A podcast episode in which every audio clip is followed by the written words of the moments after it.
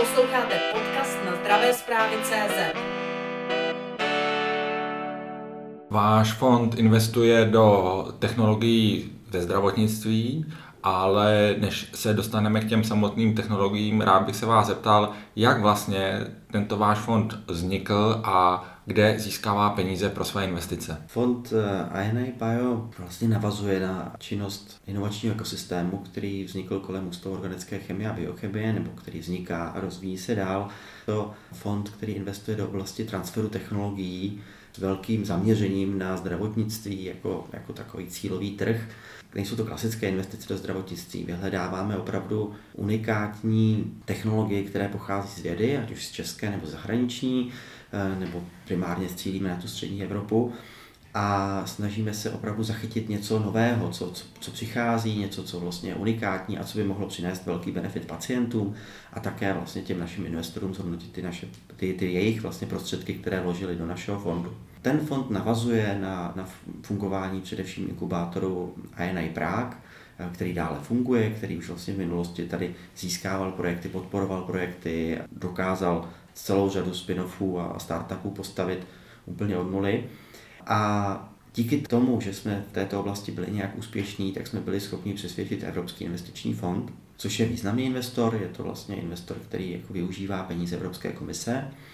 A ten společně s námi vlastně sestavil a, a složil ten, ten fond INI Bio a vlastně společně s INI Prague do toho vložili první peníze.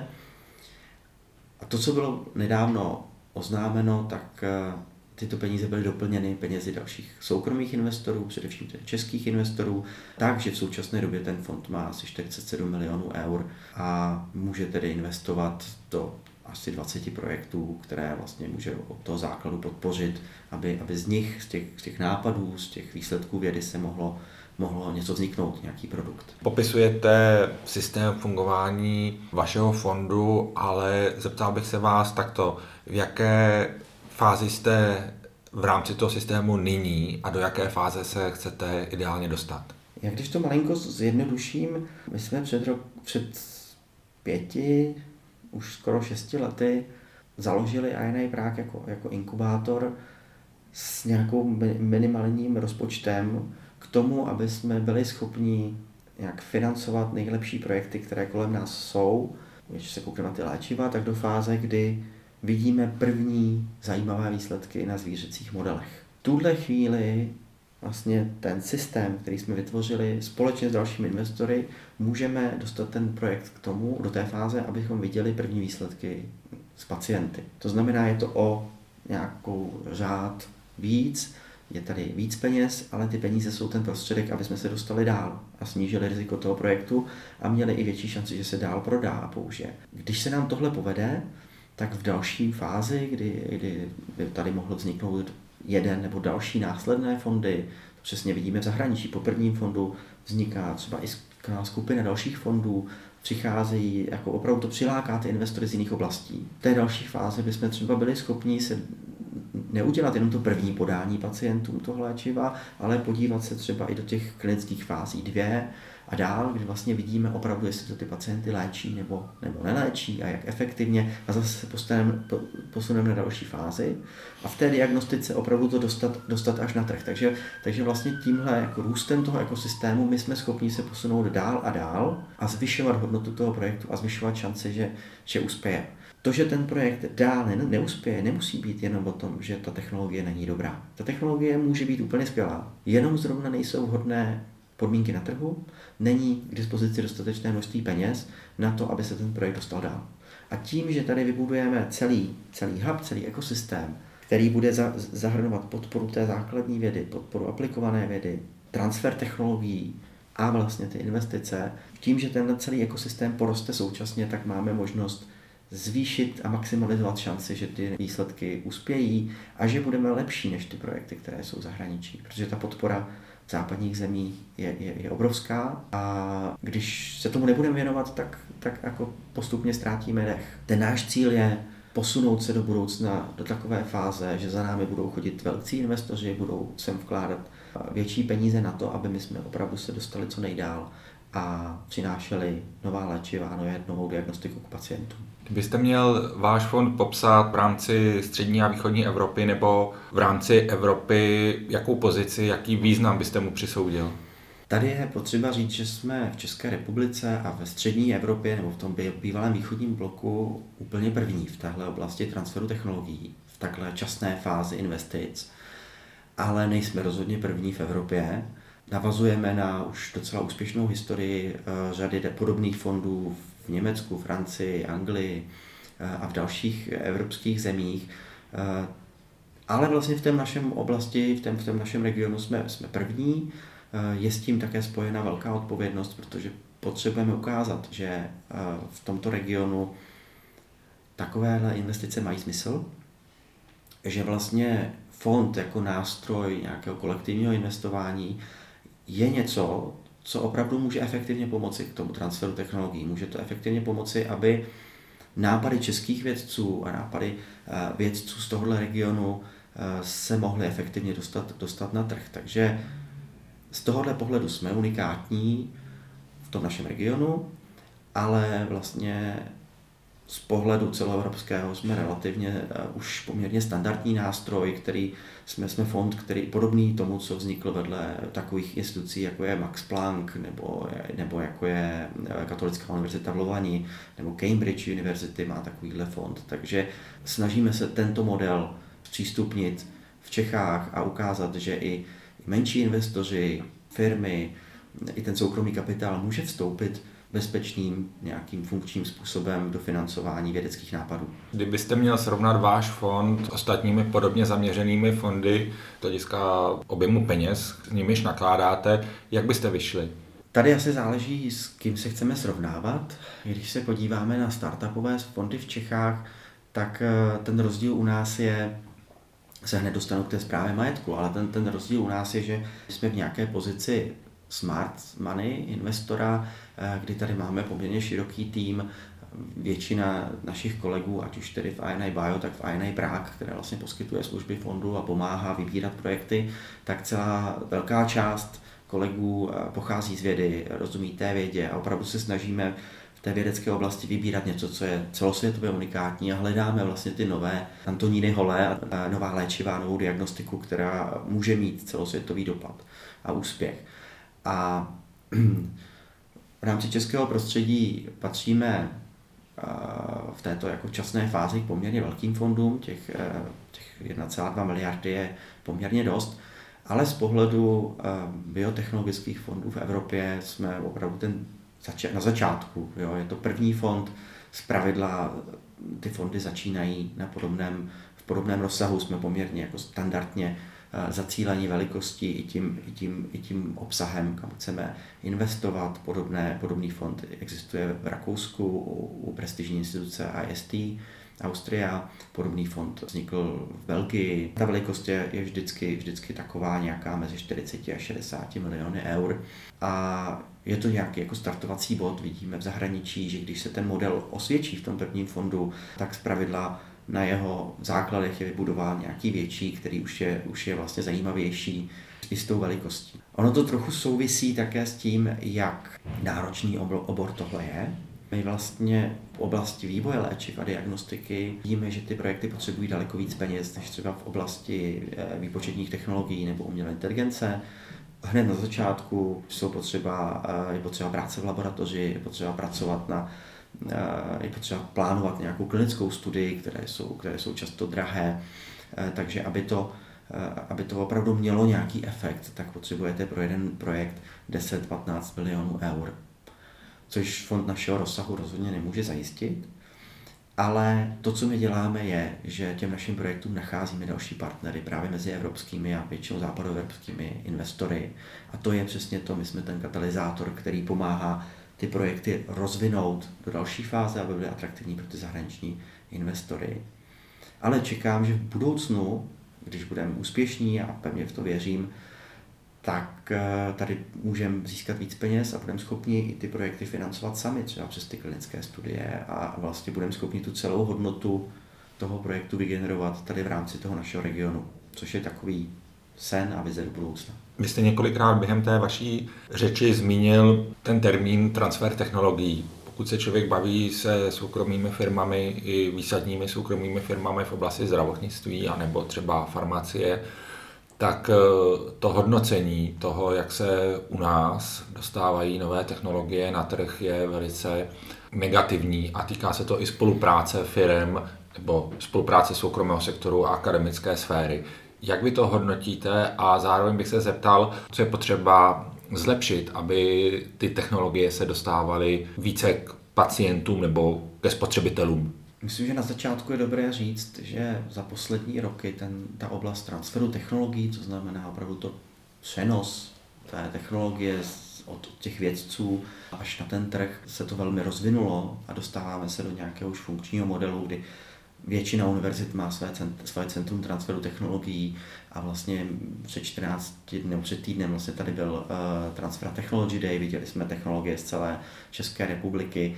Uh, každý rok se to zlepšuje a je vidět, že už se to ty univerzity a ty výzkumné ústavy učí a že to začínají chtít dělat a že, že, že, že vidí v tom pomalu budoucnost. Ale ještě samozřejmě není to úplně optimální, je, je určitě potřeba, potřeba na tom pracovat. Ta dobrá zpráva je, že je, máme dobrý základ. Máme tady dobrou, kvalitní, základní a aplikovanou vědu, eh, vznikají nové nápady, eh, vznikají nápady, které jsou konkurenceschopné s nápady jiných vědců eh, z okolí a před každou tou technologií ale leží takzvané to údolí smrti, kdy vlastně se vlastně není to z čeho financovat. Vznikne, vznikne nějaká publikace, vznikne patent, vznikne nějaký ten, ten nápad, se dostane do nějaké fáze a pak je tam přesně nějaká díra k tomu, jak, jak se dostat až na ten trh a tam právě je ten eh, proces toho transferu technologií nejdůležitější, jak vlastně udržet ten celý projekt eh, v běhu. Je to možná pro představu, je to takový jako hodinový stroj, si představte, nebo nějakou takovouhle, takový stroj, kdy vlastně na jedné straně je ten nápad, ta kolečka, která vlastně se nějak točí vědecký, vědecký svět a na druhé straně ten biznis, který se zase točí nějak jinak. Aby se to vlastně propojilo, tak je potřeba trošku obrousit ty zuby, aby, aby trošku do sebe zapadly, možná přidat ty, ta chybějící kolečka. A to přesně o to se starají kanceláře transferu technologií, kdy vlastně se snaží o to, aby ty dvě strany si porozuměly, aby vlastně ty, ty dva stroje vlastně do sebe nějak se zapojily, eh, snaží se tam pomoct najít ta, ta chybějící kolečka, aby se to mohlo točit. Tady to se pomalinku zlepšuje, ale aby se to celé točilo, tak je ještě potřeba něco, něco dalšího a to je, ten, eh, to je to palivo, to je ten benzín, který vlastně ten, ten stroj celý roztočí a to jsou právě investice. A aby celý ten stroj toho transferu technologií, kdy opravdu tady z jedné strany nám padají vědecké výsledky a z druhé strany padají produkty na trh, aby ten celý stroj fungoval, eh, tak je potřeba ten, vybudovat celý ten ekosystém současně. To znamená, musí se podporovat výzkum, věda výzkum, musí se podporovat transfer technologií, musí se profesionalizovat, musí se posouvat dál a zároveň je potřeba mít tady zdroje k tomu, aby to údolí smrti bylo překonáno.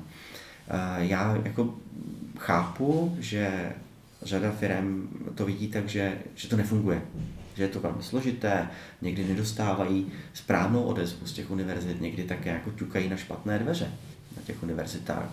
Eh, a je to často i chyba těch univerzit, že neřeknou, které ty dveře jsou, jsou proto. Ale vidíme, že se to postupně zlepšuje. Vidíme v Čechách řadu úspěchů, eh, nejenom našeho ekosystému, tady, tady ústavu INI Prague a UCB Tech, ale vlastně i z jiných univerzit, z jiných institucí, Masarykova univerzita, Karlova univerzita, vznikají tady, tady spin-offy, vznik, prodávají se licence, takže pomalinku se to, se to rozjíždí. A teď jde jenom o to, jestli a jak rychle ty dva světy se budou chtít naučit komunikovat tak, aby se to zefektivnilo. Do čeho jste prozatím investovali? Do jakých projektů a v kterých zemích? V rámci toho širšího ekosystému, vlastně i s tím uh, inkubátorem INI Prague, tak těch investic už bylo víc než 15. Dalším spin-offům jsme pomáhali jinak než, než, než investičně nebo finančně. Ta škála je tedy celá poměrně široká. V současné době mezi ty nej, asi nejzajímavější věci, do čeho už vlastně fond zainvestoval, k asi opravdu to, co je nejdál, je projekt Trace Pharmaceuticals, to je eh, projekt pana doktora Mayera z UOHB a kolegů z Johns Hopkins University.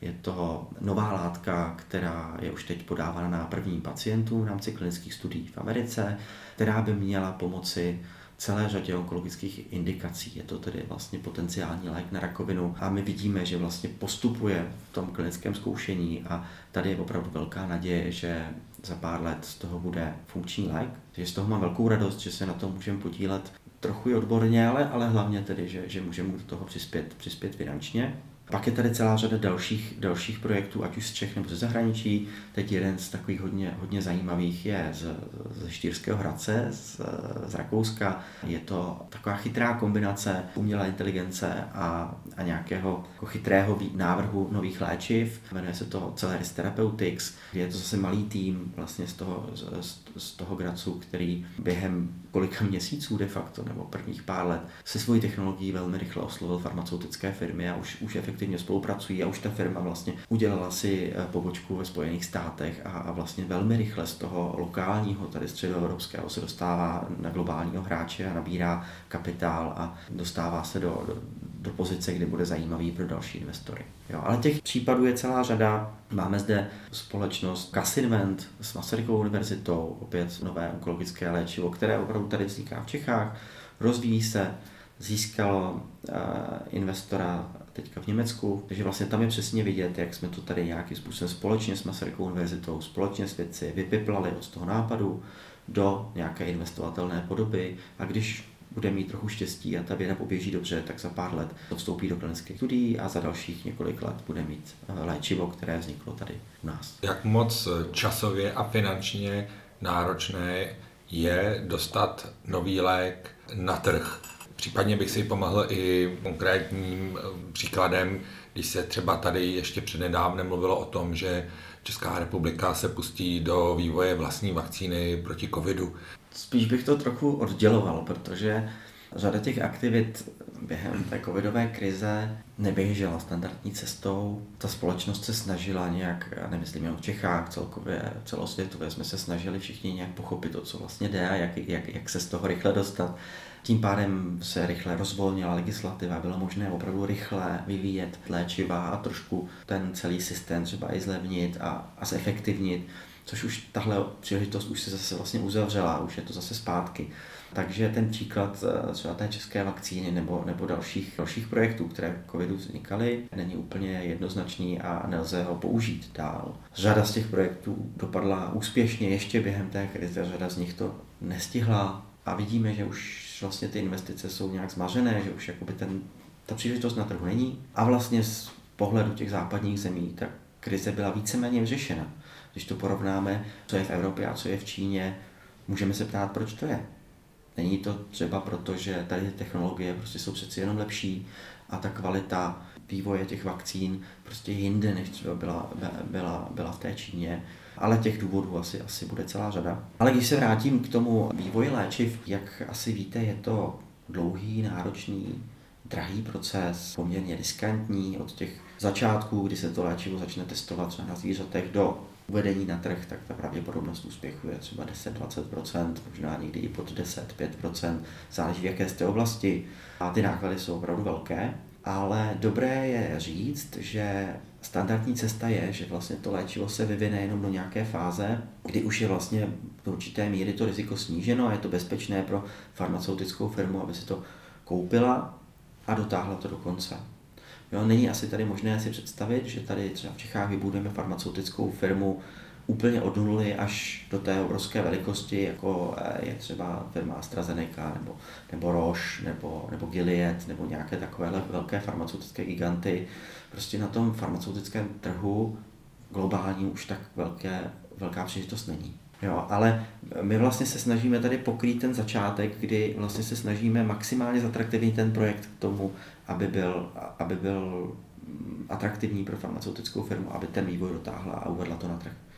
Jo, a to je věc, kterou my teďka děláme a tam ty náklady jsou v podstatě někde na úrovni, jak jsem říkal, 15, 20, 25 nebo 30 milionů eur. Na začátku to, co se ten náš fond snaží pokrýt, jsou úplně ty začátky, kdy jako bereme velkou část toho rizika že ten lék nebude fungovat na těch zvířatech, nebude fungovat na těch prvních pacientech, což je opravdu kritické. Ale ve chvíli, kdy tohle překonáte, kdy hodnota toho projektu de facto z nuly vyskočí na nějakých 100, 200, 300 milionů eur, tak to je přesně uh, tam, kde ten rizikový kapitál má smysl.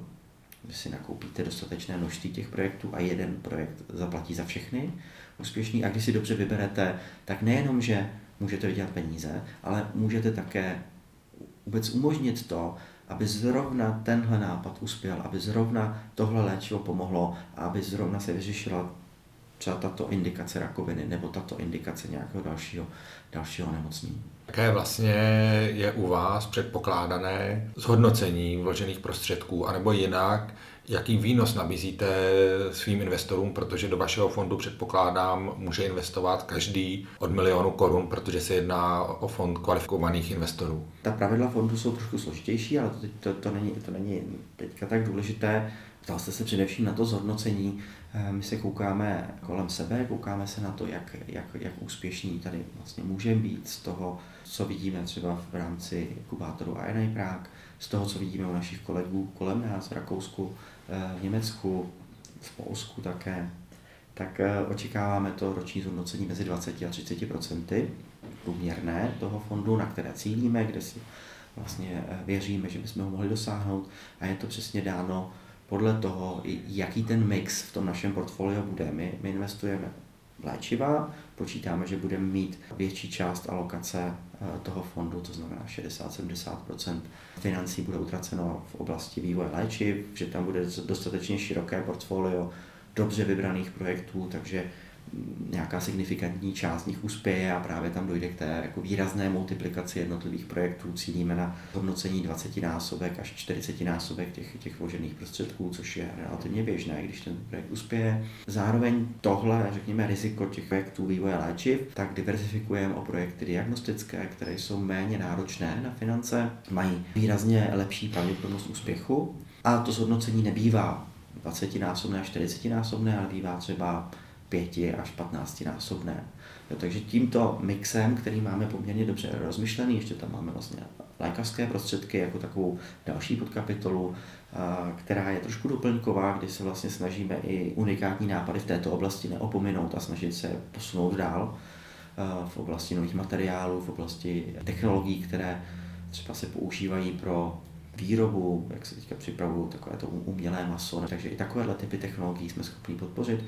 Takže vlastně z tohohle mixu, který má jedno společného jmenovatele, a to je vlastně ta expertíza v oblasti takzvaného biotechu, v těch laboratořích to funguje dost podobně a otázka je potom ten finální zákazník, tak tenhle mix celý je připraven, naplánován tak, aby tam ta šance toho, toho zhodnocení byla. Za jakých podmínek a kdo se může stát vlastně investorem vašeho fondu? My jsme především uzavřený fond, to znamená, vznikli jsme na začátku, máme pět let před sebou investiční, nebo respektive už jenom vlastně čtyři roky investiční období, kdy vlastně budeme investovat, vyhledávat společnosti a dalších pět až sedm let budeme zase ty společnosti prodávat a budeme se snažit vlastně realizovat ten zisk. Takže je to desetiletý fond s nějakou možností prodloužení až, až na, na 12 nebo 13 let.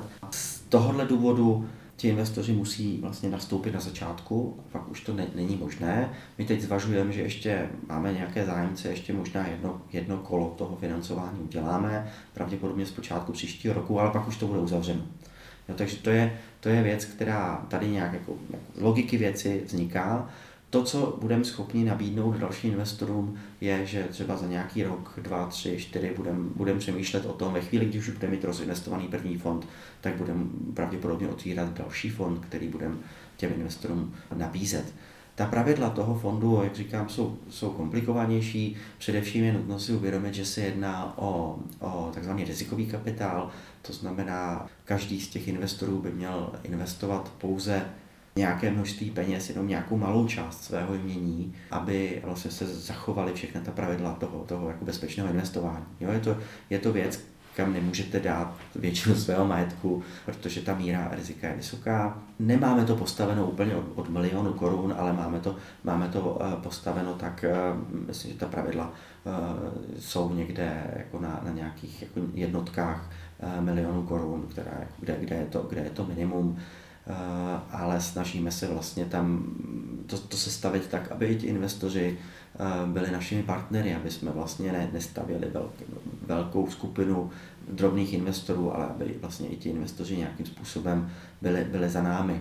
Tohle je strategie toho prvního, prvního fondu, aby jsme se vlastně znali, aby jsme vlastně mohli komunikovat a měli, měli i lepší šanci si rozumět, protože investice v oblasti přírodních věd, transferu technologií je velmi, velmi specifická věc. Tam vlastně během vývoje každého z těch projektů může dojít k řadě vln, ať už nahoru nebo dolů, objevují se nové příležitosti a zároveň se objevují jako horší výsledky a je potřeba prostě s nějak skladnou hlavou postupovat vždy pragmaticky a proto se snažíme, aby ti investoři měli nějaký kontakt s námi a my jsme byli schopni jim vysvětlovat, proč ty projekty, jakým způsobem se vyvíjí.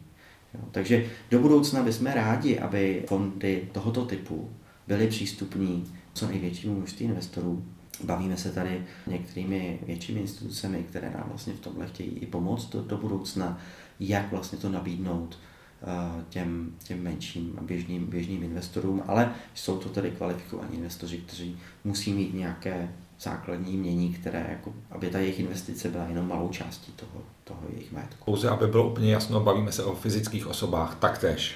Bavíme se o fyzických osobách, bavíme se o firmách, bavíme se o takzvaných těch family offices, bavíme se o fondech fondů. To jsou všechno, všechno investoři, kteří pro nás jsou relevantní. Jak vidíme v zahraničí, tak do podobných technologických a vlastně fondů transferu technologií a fondů do, jako investujících do takto raných fází technologií často investují firmy a korporace, které v té oblasti fungují, které si tímto způsobem vlastně nějakým způsobem mapují i ten prostor, jak ty technologie vznikají. Že třeba sami interně nějaký vývoj nedělají nebo ho jenom mají omezený.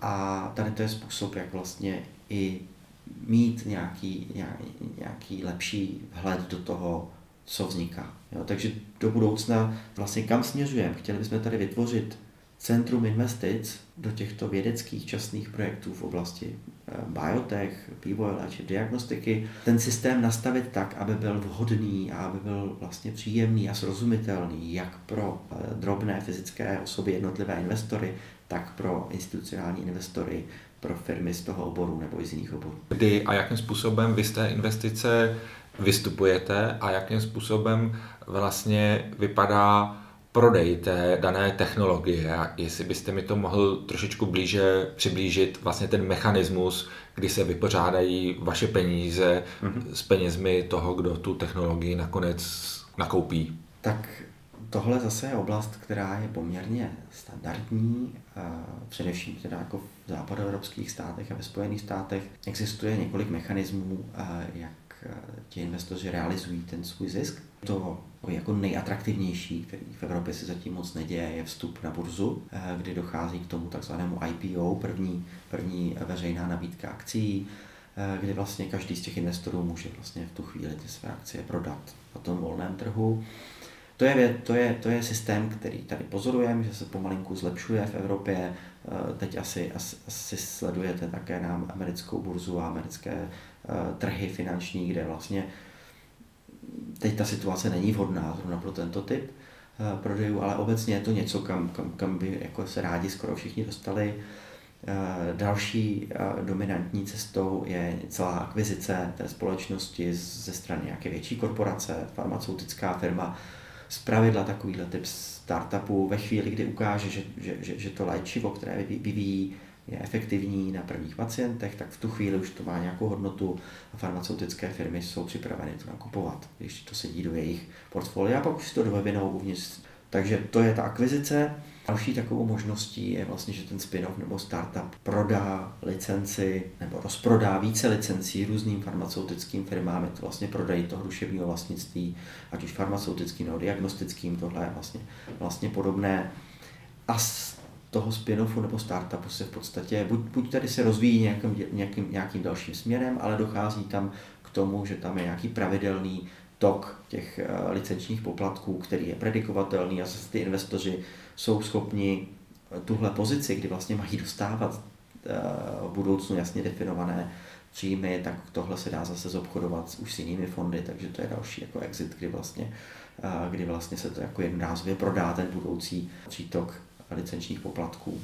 Jo, takže těch, těch cest, cest je několik, ale v podstatě je to buď vstup na burzu, prodej buď celé firmy nebo i jenom toho podílu, případně nějaká licence a pak odprodej toho, toho podílu, který vlastně souvisí s těmi licenčními platbami. Mluvíte o burzách a tedy jenom pro úplnost bych se vás zeptal, zda ve svých plánech počítáte třeba i s pražskou burzou nebo čistě mluvíte o světových burzách? Tady to asi není úplně otázka pro mě, jde především o to, co a kam, kam se vydá pražská burza. Tady samozřejmě zajímavým trhem je trh Start, který vznikl relativně nedávno, který svou podstatou by mohl být vhodný i pro naše projekty. Tady opět je nějaké oborové specifikum, eh, kdy při tom tradičním vstupu na, na, na burzu ukazujete, že, že ta firma má nějaké tržby, jsou třeba na začátku, ale vlastně je třeba už profitabilní a vlastně těmi běžnými ekonomickými metrikami se dá, se dá nějakým způsobem zhodnotit, zaškatulkovat, představit investorům a nabídnout. To vlastně tento typ startupů, který my rozvíjíme, není, protože jenom velmi malá část z nich, a především třeba v té diagnostice, a, a jenom nějaké jako menší okolní projekty jsou schopny se dostat tak rychle na trh a získávat nějaký první tržby. Jo, tam ta, především ta náročnost uh, té regulace, kdy vlastně musíte projít nějakou sérii testů, nějakou, nějakou certifikací, ať už teda v těch léčivech, kde to je opravdu hodně náročné, tak v té diagnostice, kde to je taky náročné, tak vy vlastně potřebujete opravdu velké množství peněz, než se vůbec dostanete s prvním produktem na trh. Takovéhle typy společností se mohou, které nemají tržby, které vlastně nejsou úplně tak snadno zhodnotitelné, se jako v minulosti poměrně snadno nebo relativně pravidelně dostávaly na trh na, Ameri- eh, v amerických burzách, různých tedy, Eh, vidíme to, že se takováhle věc děje i, i třeba v, ve skandinávských zemích. Eh, Varšavská burza je v tomhle směru, bych řekl, otevřenější těmhle věcem, ale eh, na té, na té pražské burze zatím nevidíme, že by, že by to tímhle směrem směřovalo. Ono to je poměrně riskantní to dělat. Je potřeba na ty projekty koukat trošku jinak. Neplní ty škatulky tak, jak, jak, jak jsme zvyklí. Takže jako já bych byl strašně rád, kdyby se takováhle věc otevřela ale myslím si, že eh, fond eh, kvalifikovaných investorů je, je daleko vhodnější v tuhle chvíli v naší lokalitě. Vy se pohybujete na pomezí investic a vědy a výzkumu a tak bych si vám dovolil položit trošičku osobnější otázku, mm-hmm. která z těchto oblastí vás, pokud se to tak dá říct, více naplňuje, nebo jak se z vašeho pohledu doplňují a když už se tedy bavíme o vašem fondu, co je vaším cílem do budoucna? Tak k té první otázce, já vlastně v rámci svého vzdělání a, své kariéry pocházím z vědy a ta určitá zvídavost a snaha dozvědět se eh, nové věci a pochopit nové věci a ta eh, ta radost objevování tady stále je. A já jsem se vlastně postupně z té vědy přes studium ekonomie a vlastně přes ten transfer technologií dostávám se do toho eh, oblasti rizikového kapitálu a investic. A tohle tam ale zůstává.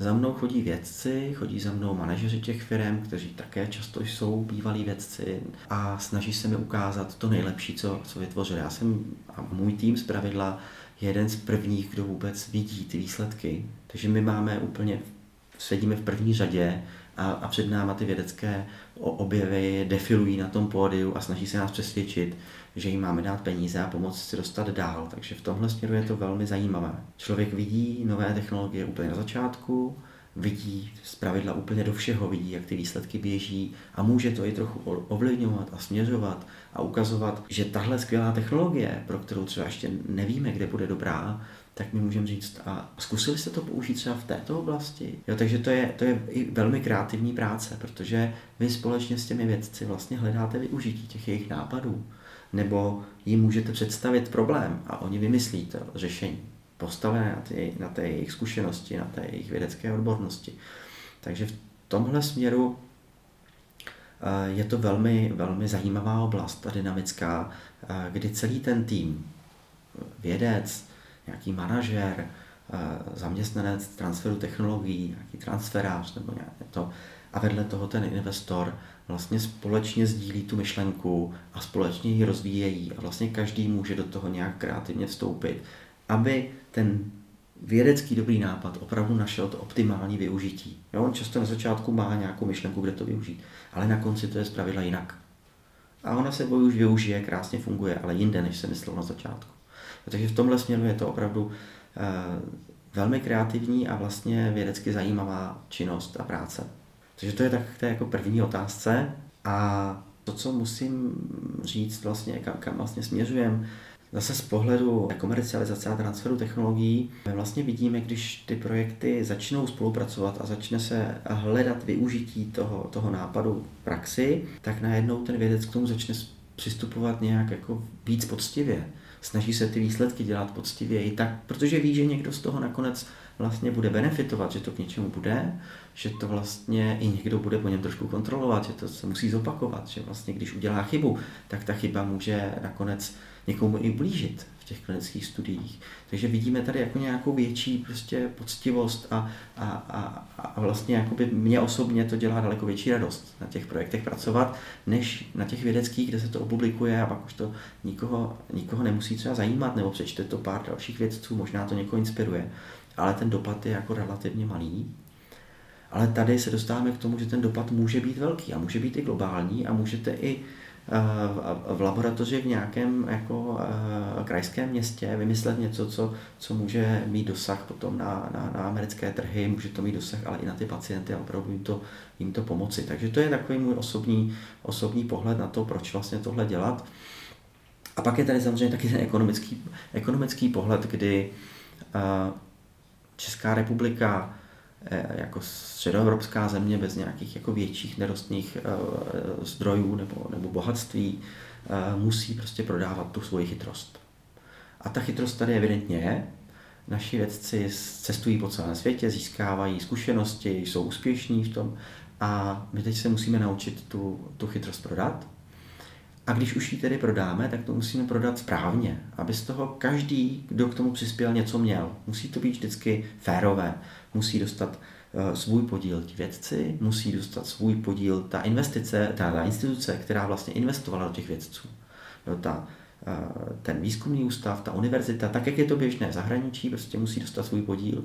Musí dostat svůj podíl ti manažeři, kteří celý ten projekt táhli po té trnité cestě transferu technologií měli by dostat podíl vlastně všichni, všichni ty partneři a pak tady jsou investoři, kteří zase riskují ten svůj kapitál, zase musí dostat tu správný, správný podíl. A my vlastně nastavujeme nějakou standardní cestu, která všechno tohle zohledňuje. A když se vám to jednou povede, tak to můžete udělat znova. A protože to přinese peníze všem těm zúčastněným a přináší to peníze také do té vědy.